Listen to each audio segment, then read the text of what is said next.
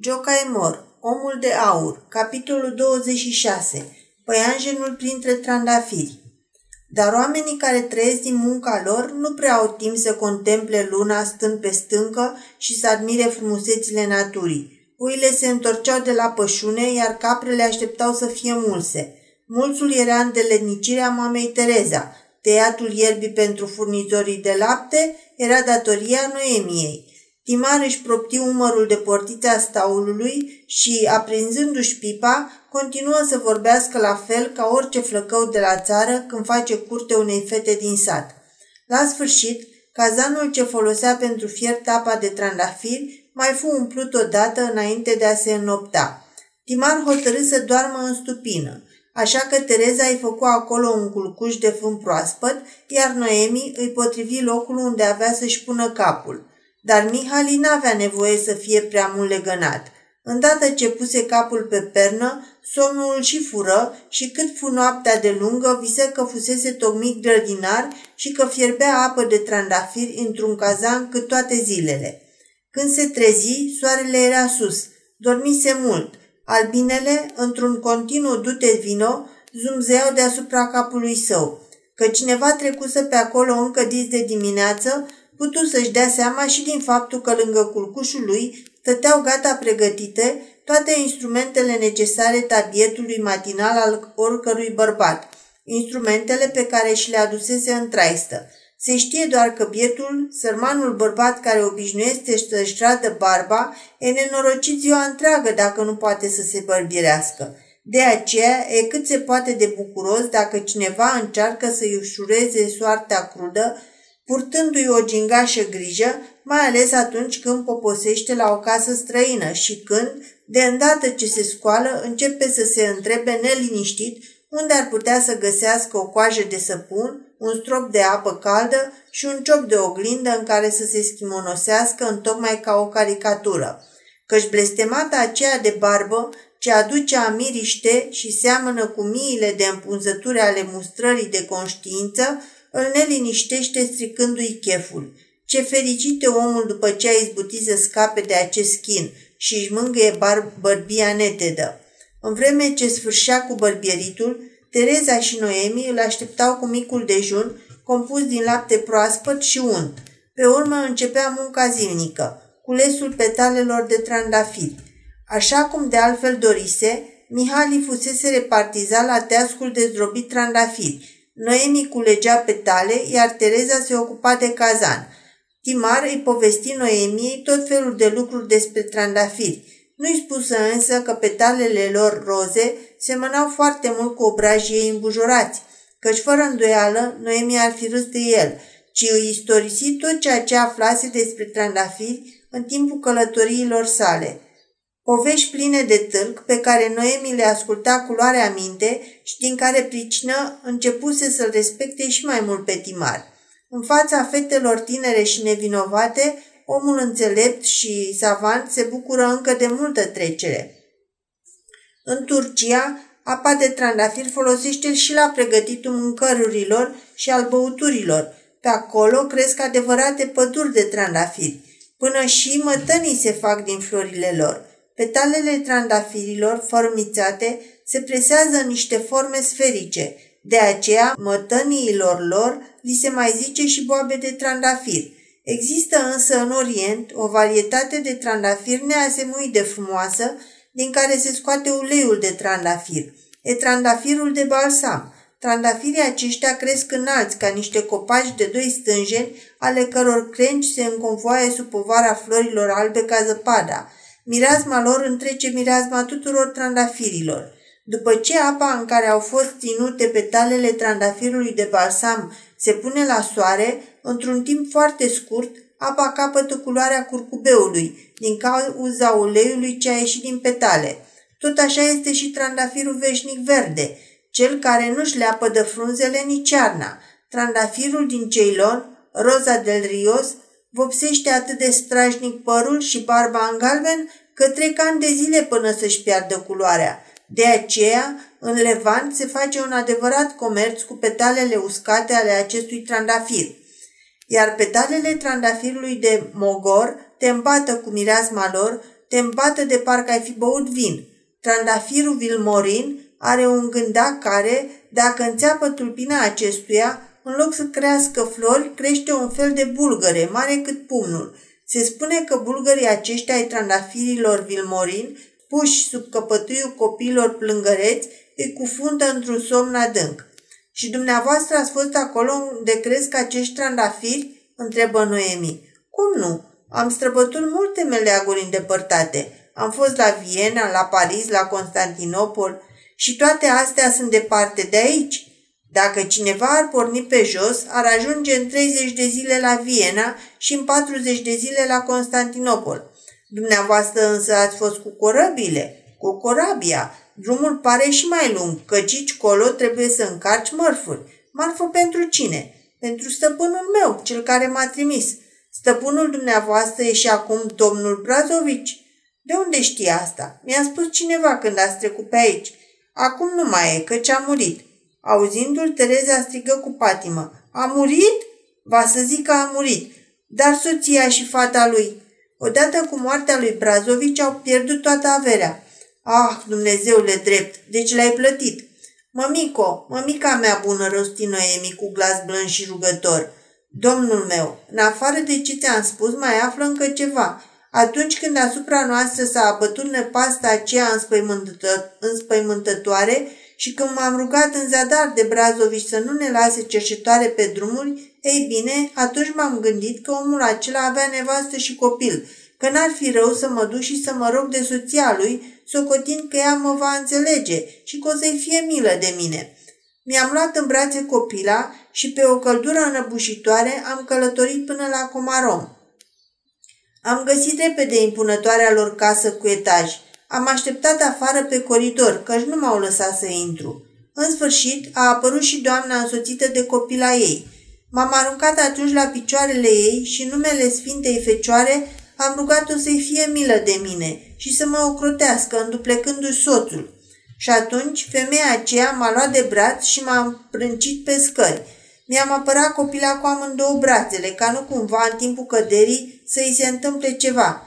Eu însă m-am lovit cu capul de coloana aceea care susține bolta scărilor. Semnul se vede și acum, aici, pe frunte, iar fetița aceea, de cinci ani, stătea în capul scărilor și râdea. Râdea în urma noastră, văzând cum ne depărtăm șchiopătând și ascultând nepăsătoare plânsul copilei mele. Iată de ce acum spun Binecuvântată fie mâna care le-a zvârlit și pe ele de-a lungul scării aceleia pe care m-au îmbrăcit pe mine. Ah, mămico, nu mai vorbi așa. Va să zic că au ajuns la sapă de lemn? Va să zic că au ajuns cerșetoare? Poarta aceea trufașă și elegantă. Umblă în zdrențe, nu-i așa? Și bat în zadar pe la ușile vechilor cunoștințe, nu-i așa? Nu, mamă Teresa, răspunse Mihali. S-a găsit cineva care le-a dat adăpost, care are grijă de ele.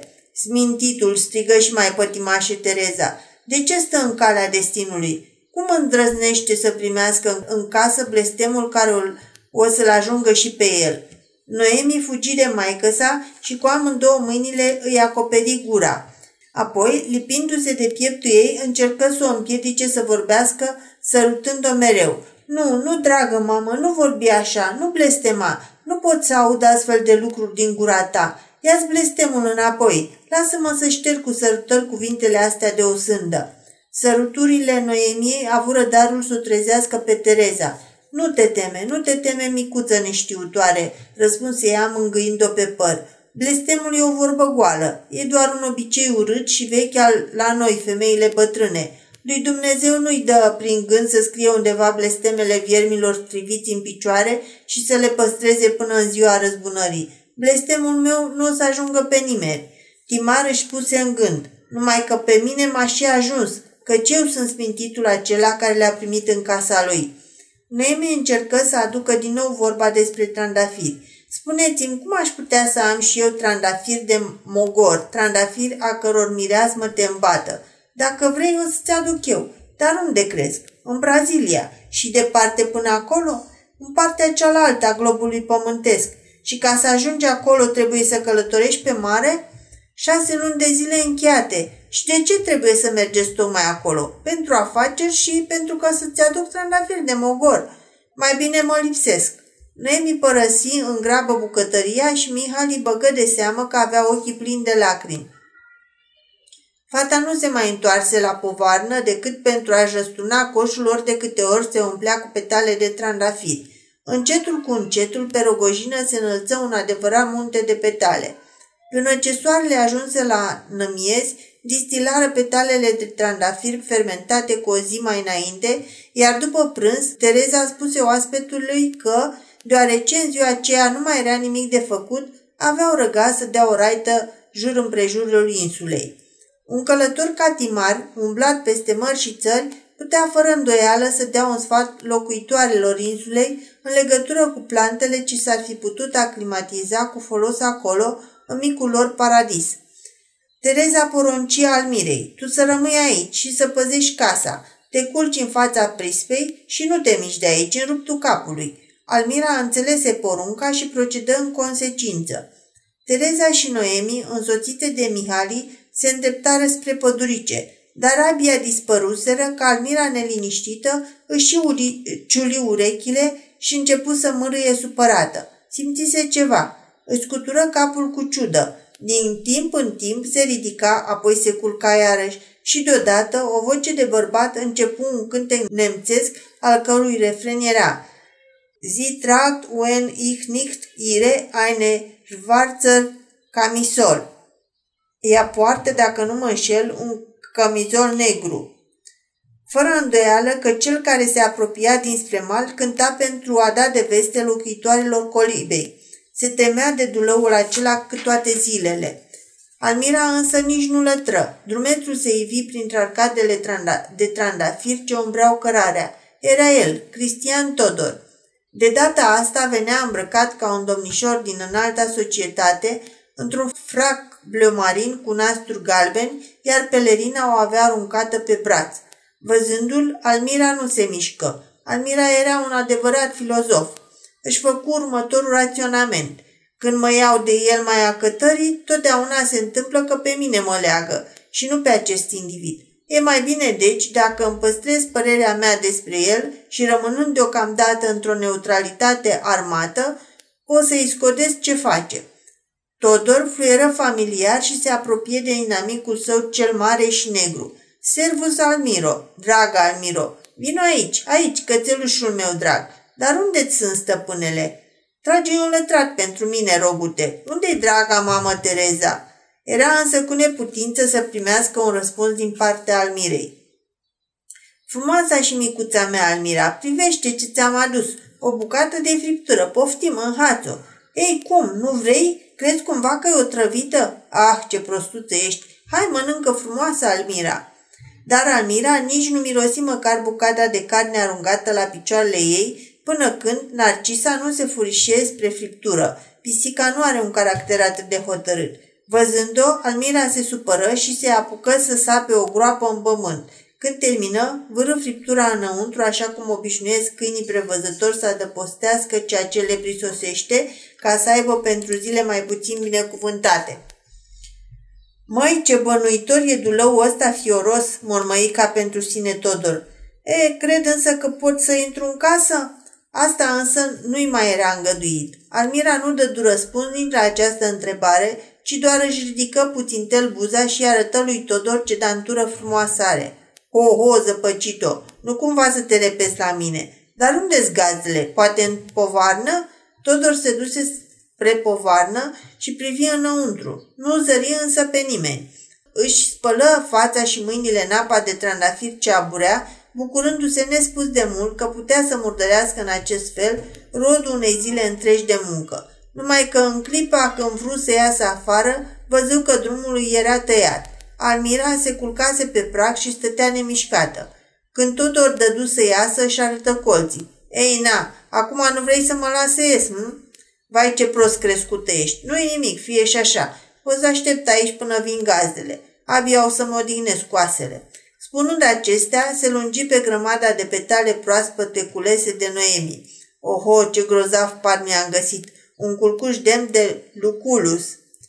He, he, Gazdele împreună cu Mihali se reîntoarseră de la plimbare. Tereza zări cu surprindere că Almira nu stă culcată în fața prispei, ci păzește ușa povarnei. ce acolo, Almira?" Todor, îndată ce auzi vocea Terezei, se gândi să facă o glumă, așa că se ascunse bine de tot în mijlocul grămezii de petale, încât, să nu se, încât nu se mai vedea, iar când Noemi aruncă o privire înăuntru prin ușa întredeschisă, întrebând și ea, ce e aici, Almira?" Todor scoase capul din grămada de trandafiri și rânji. Aici e unicul și dragul tău logodnic, frumoasă Noemi. Fata țipă îngrozită și clătinându-se fu gata gata să cadă pe spate. Ei, ce este?" întrebă masa repezindu-se spre dânsa. Printre trandafiri, bolborosi Noemi. Ce e printre trandafiri? Un păianjen? Da, un păianjen. Todor sări râzând din culcușul de trandafiri și ca unul care printr-o glumă foarte reușită face o surpriză celor dragi, glumă pentru care toată lumea e obligată să râdă, continuă să râdă în hohote. Apoi se aruncă de gâtul Terezei și fără să se sinchisească nici de privirea ei supărată, nici de fața speriată a Noemiei, o sărută pe Tereza în fel și chip. He, he, he, așa e că v-am făcut o surpriză dragă, mamă Tereza? Dragostea mea, dulcea, draga și buna mea mamă, a venit ginerele tău. He, și ca o sirenă mă ridic din marea de trandafiri. He, după aceea se îndreptă spre Noemi, dar fata se feri cu grabă din calea brațelor care voiau să o îmbrățișeze și abia atunci Cristian Todor își dădu seama că de față se mai afla și o a treia persoană, Timan Mihali. Întâlnirea acesta îi spulberă entuziasmul forțat care de altfel aducea mascaradă. Se vedea că n-are nicio poftă să dea cu ochii de omul care îi aducea aminte de întâmplări neplăcută. A, servus, domnule capitan, îl salută el pe Timar. Va să zic că ne întâlnim din nou aici. Nu cumva ai iarăși pe corabie un pașă turc? He, he, nu-ți fie frică, domnule. Timar ridică din numeri, dar nu răspunse nimic. Pe neașteptate, Todor se întoarse spre Noemi și cu o prietenie fățarnică o cuprinse de mijloc, fa pentru care fata îi răspunse împingându-l cât colo și întorcându-i spatele. Ei, ia lasă-o în pace pe Noemi, rosti Tereza cu o voce străină uscată. Ce mai cauți iarăși pe aici?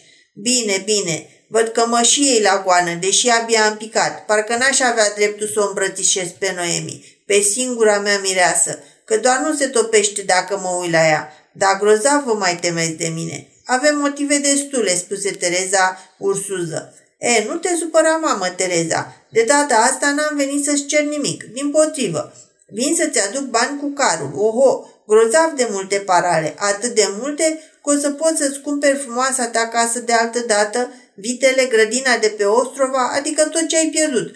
Toate o să ți le iei înapoi cu paralele astea frumoase. Doar știi foarte bine că e datoria mea de fiu să răscumpăr greșeala pe care a săvârșit-o tatăl meu față de tine. Cristian Todor se înduioșează până la lacrimi, dar lucrul acesta nu impresionă pe cei de față. Nu credeau nici în râsul, nici în plânsul lui. Ei, dar haideți să plecăm și să mergem în casă, spuse Todor, pentru că ce vreau să-ți împărtășesc nu se poate spune în fața întregii lumi. Na, na, smintitule, făcut Tereza. Unde vezi tu o lume întreagă? Aici, pe insula asta pustie? Iar în fața domnului primar poți vorbi orice, pentru că dânsul ne este o veche și bună cunoștință. Totuși, haide înăuntru, știu că ți-e foame. Până la urmă asta o să spui. He, he, dragă și înțeleaptă mămică, ce bine știi tu care e slăbiciunea lui Todor. Ce bine știi tu că totdeauna mi-e o foame de lup. Și apoi cine știe să pregătească plăcini de sârbești mai bine decât tine? Când le vede omul, ar vrea să aibă doar un stomac uriaș. În toată lumea nu se află o gospodină mai pricepută ca tine. Am fost invitat și la chiolhanurile pașalei, dar bucătar ca tine n-are nici pașa. Mama Tereza simțea o adevărată slăbiciune când îi se lăuda ospitalitatea. Nu precupețea să o spăteze pe oricare drumeț și chiar pe dușmanul ei de moarte nu l-ar fi lăsat să plece flămând. Cristian Todor purta un Figaro la modă în acea vreme, un Figaro pe care îl aranje cu o trufie bine chipzuită, în așa fel încât, intrând pe ușa căsuței, grinda de sus să îl doboare și să aibă prilejul să spună Of, blestemata asta de pălărie modernă! Ce greu e omului obișnuit cu uși mai înalte! În noul meu apartament sunt numai uși înalte cu două canaturi și am o splendidă priveliște spre mare. Oare ai într-adevăr vreo locuință a ta undeva în lumea asta?" întrebă Tereza pregătind masa pentru cină în odaia cea mică. Te cred, la Triest, în cel mai grozav palat. Sunt agentul celui mai mare constructor de corăbii. La Triest intră în vorbă Timar. Și cum se numește? Construiește vase maritime, spuse cu o mutră disprețuitoare Todor. Nu bărcuțe de de astea. Îl cheamă senior Scarameli. Timar tăcu. Nu s-o coti necesar să destăinuiască celor de față că și el comandase firmei Scarameli un vas maritim. Ehe, acum în not în bănet, se lăudă Todor. Milioane trec cu duiumul prin mâna mea. Dacă n-aș fi un om cinstit, aș putea să ciupesc câteva mișoare. Am și adus dragii mele Noemi ce i-am făgăduit. A, ce am făgăduit? Un inel. Ce piatră să aibă? Rubin? Smarald? Are un briant. Un briant de trei carate și jumătate. Ăsta va fi inelul de logodnă al micuței male Noemi, mele Noemi. Uite-l aici.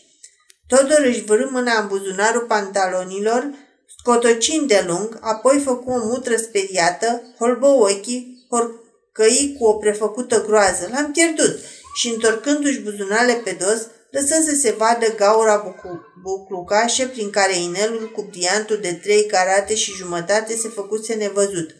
Privindu-l, Noemi izbucni în râs. Avea un timbru atât de minunat și de cristalin, încât era o adevărată raritate să auzi un astfel de râs. Parcă în adins, ca să-ți facă în ciudă, nu s-a, mai, nu s-a pierdut, exclamă Todor. Da, în adins, ca să nu mai râzi așa bagiocoritor, frumoasa mea logodnică. Și zicând acestea, se apucă să scoată cizmele. Într-adevăr, din una din cizme, când o scutură, căzu pe masă inelul căutat. Uite-l, ceea ce stăpânești pe drept nu se pierde niciodată. Inelul Noemiei mele nu mă părăsește pe mine, poftim. Uite-te la el, mamă Tereza. E inelul pe care l-a adus viitorul tău ginere pentru logodnica sa. Ei, ce zici de asta? Iar dumneata, domnule capitan, dacă te pricep, spunem cam cât, cam cât face briliantul ăsta. Timar cercetă obiectul prețios și spuse, pierd de stras, și între noi fie vorba face cinci creițari.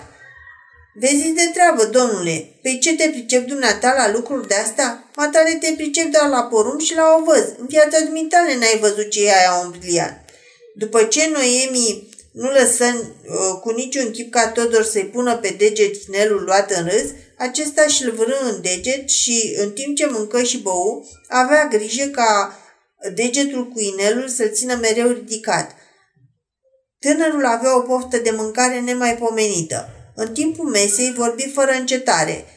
Arătă ce întreprindere grozavă era șantierul acela naval și câte milioane de metri cub de material lemnos înghite pe an, fapt pentru care, jur împrejurul lui, nu se mai află nicio pădure de unde să se poată aduce lemn bun pentru construirea navelor. Așa că, nu peste multă vreme, era nevoie să se aducă tocmai din America.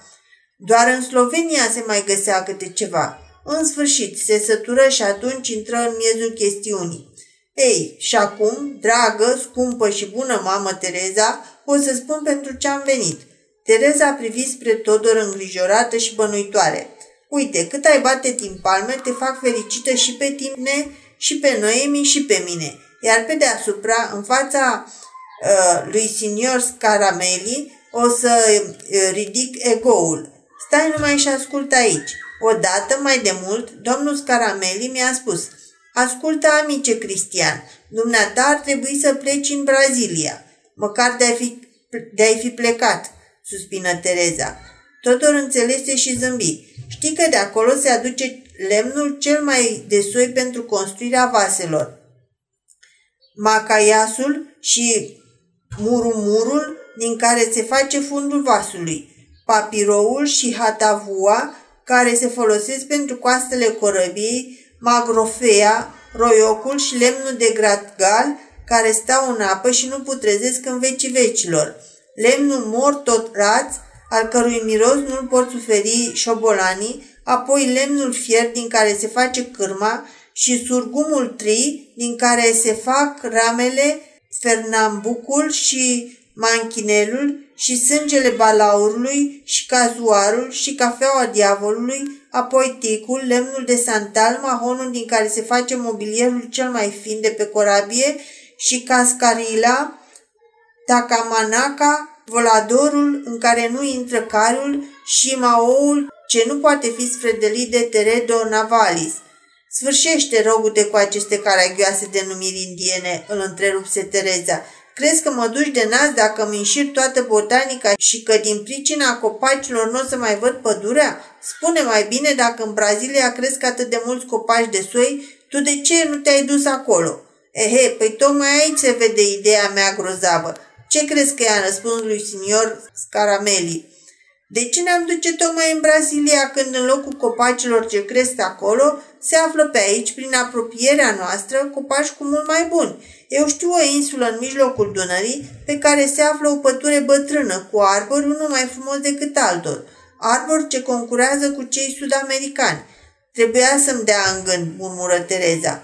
Plopii înlocuiesc perfect de bine patavoul, iar nucul dă peste cap mahonul. Ori copaci de ăștia sunt cu sutele pe insula noastră. Nucii mei, iar mărul e cu mult mai bun decât cascarila. Va să zic că te-ai îngrijit și de meri, iar frunii stau pe același picior cu cei mai buni copaci de tec. Și tu vrei să-i tai pe toți și să-i vinzi domnului Scarameli? întrebă cu o voce calmă Tereza. O să primim o grămadă de bani în locul lor, cel puțin 10 forinți de fiecare copac. Signor Scarameli mi-a dat o carte blanche, pot să închei gata cu tine contractul oricum. Îl am aici în buzunar gata făcut. Trebuie doar să-l semnezi și suntem oameni bogați. Și odată ce toți pomii ăștia puchinoși au să fie tăiați, se înțelege că nu o să mai rămânem aici, ci, să o, ci o să plecăm să locuim la Triest. Iar pe insula asta o să plantăm mălini, știi că din lemnul lor se fac vestitele pipe de vișin turcesc.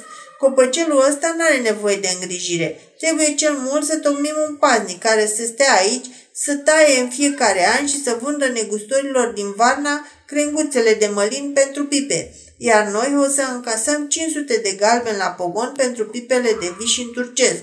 La 10 pogoane luăm 5.000 de galbeni.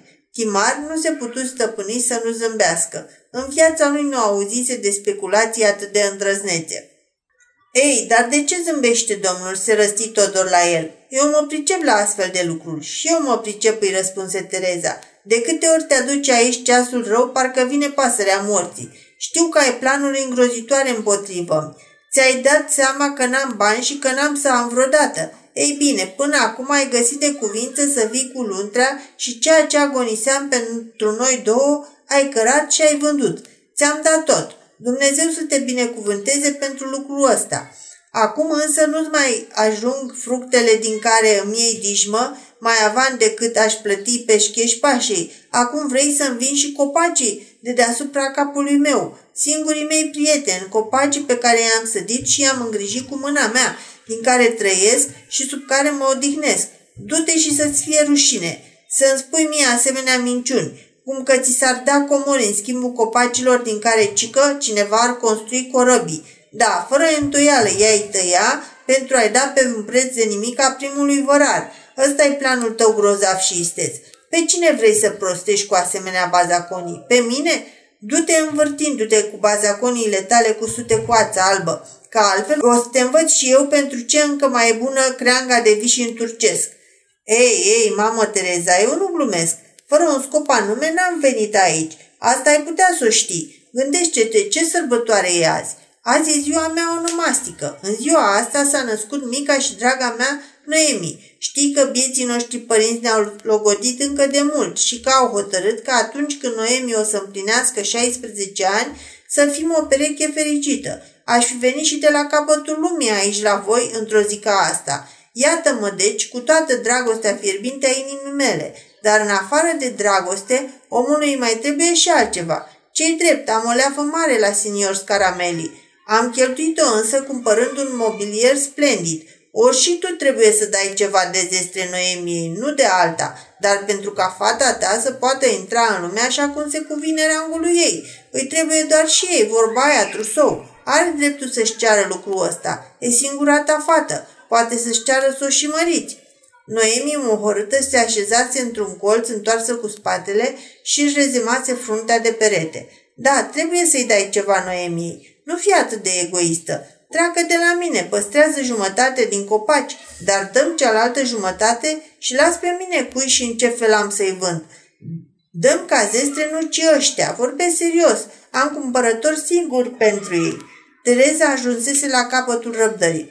Ascultă-mă, Todor, eu nu zic dacă azi sau nu este ziua ta onomastică, dar știu că Noemi nu s-a născut azi și mai știu că, dacă ai fi singur bărbat pe lumea asta, Noemi tot nu te-ar lua. He, he, las pe mine, asta mă privește. Fie precum zici. Acum însă o să-i sprăvesc foarte repede cu tine. Nucii mei dragi și frumoși, nu ți-i dau chiar dacă ar trebui să se construiască arca lui Noe din ei. Pot să-ți dau doar un singur copac și pe acela ca să-l folosești pentru un lucru care mai devreme sau mai târziu o să te ajungă. Dacă azi e onomastica ta, pe tocmai nimeni pentru așa ceva. La aceste cuvinte, Cristian se ridică de pe scaun, dar nu pentru a pleca, ci pentru a întoarce scaunul și a încăleca pe el, proptindu-și coatele de spetează și privind în ochii Terezei cu o nerușinare de necrezut. Ești foarte drăguță cu mine, mama Tereza. Îți dă însă prin gând oare că doar un singur cuvânt dacă spun Hai spune, în fața acestui domn poți vorbi deschis, că dânsul știe tot, că această insulă nu e a ta. E adevărat, și că te pot denunța în orice moment, fie la Viena, fie la Istanbul, pentru a face din noi cerșetoare și pribege. Da, și asta o pot face, izbucni Cristian Todor dându-și arama pe față. Apoi, în timp ce ochii săi vicleni și strălucitori căutau țintră spre Tereza, scoase din buzunar o hârtie pe care era scris începutul unui contract, arătând data de pe dosul paginii. Și chiar asta o să fac dacă nu semnez imediat aici. Asta pot să o fac și am să o fac. Tereza tremura, dar în clipa aceea Timar puse mâna pe umărul lui Todor, apăsându-l încet. Asta nu poți face, stimabile. Ce anume nu pot? Zbieră Todor dându-și capul pe spate cu repeziciunea fulgerului. Să denunți existența insulei și a faptului că a fost ocupată de cineva în mod arbitrar. Și de ce n-aș putea să o fac? Fiindcă cineva a și dat în vileag existența ei. Cine? Eu. Dumneata? exclamă Todor ridicând pumnul să lovească pe, pe Mihali. Dumneavoastră, strigă Tereza ridicându-și deznădăjduite mâinile încreștate deasupra capului. Da, eu am adus la cunoștință, atât la Istanbul, cât și la Viena, că aici, lângă Ostrova, este o insulă fără nume care s-a format acum 50 de ani, spuse Timar încet, dar hotărât. Și totodată am solicitat atât guvernului din Viena cât și celui din Istanbul să-mi o cedeze în folosință pe termen de 90 de ani. Pentru a recunoaște vasalitatea, plătesc anual guvernului maghiar un sac de nuci, iar guvernului din Istanbul o ladă cu prune uscate. Nu de mult am primit de la Viena patentul și de la Istanbul firmanul. Timar scoase din buzunar cele două scrisori pe care le primise la sucursala sa din Baia, scrisorile care îi pricinuiseră o bucurie atât de mare – de îndată ce ajunsese un om de seamă, avusese grijă să aducă liniștea bine meritată acestei familii prigonite de soartă. Pentru a-i se fixa chiria aceea de un sac cu nuci și o ladă cu prună uscată, plătise mult și bine. Și pe dată, cu aprobarea celor mai înalte foruri, am transmis dreptul ce mi s-a acordat locuitoarelor și actualelor coloniste ale acestei insule. Iată aici documentul legal de cedare a dreptului meu. Fără să poată rosti un singur cuvânt, Tereza a căzut la picioarele lui Mihali. Nu era în stare decât să plângă și să sărute mâna bărbatului acela care o salvase de la cea mai aprică condamnare, care nimicise pentru totdeauna veșnicul ei coșmar. Iar Noemi își apăsă pieptul cu amândouă mâinile, ca și când s-ar fi temut ca nu cumva, în locul gurii care stătea încleștată, să înceapă să vorbească inima. Prin urmare, domnul meu, domnule Cristian Todor, spuse Mihali, vezi prea bine că timp de 90 de ani, dumneata nu mai ai ce căuta pe insula asta. Cristian Todor, pălind de furie, țipă făcând spume la gură. Dar cine ești dumneata? Cu ce drept te amesteci în treburile acestei familii? Pentru că eu îl iubesc, strigă Noemi cu ardoare nestăpânită, aruncându-se la pieptul lui Mihali și încolăcindu-i gâtul cu mâinile. Todor nu mai spuse nimic. În furia lui mută, îl amenință pe Timar cu pumnul și apoi fugi din odaie, dar în privirea și în tăcerea lui erau cuprinse toate amenințările pe care le proferează cel ce pune mâna pe armă sau amestecă o trava, iar fata rămase acolo lipită de pieptul lui Mihali.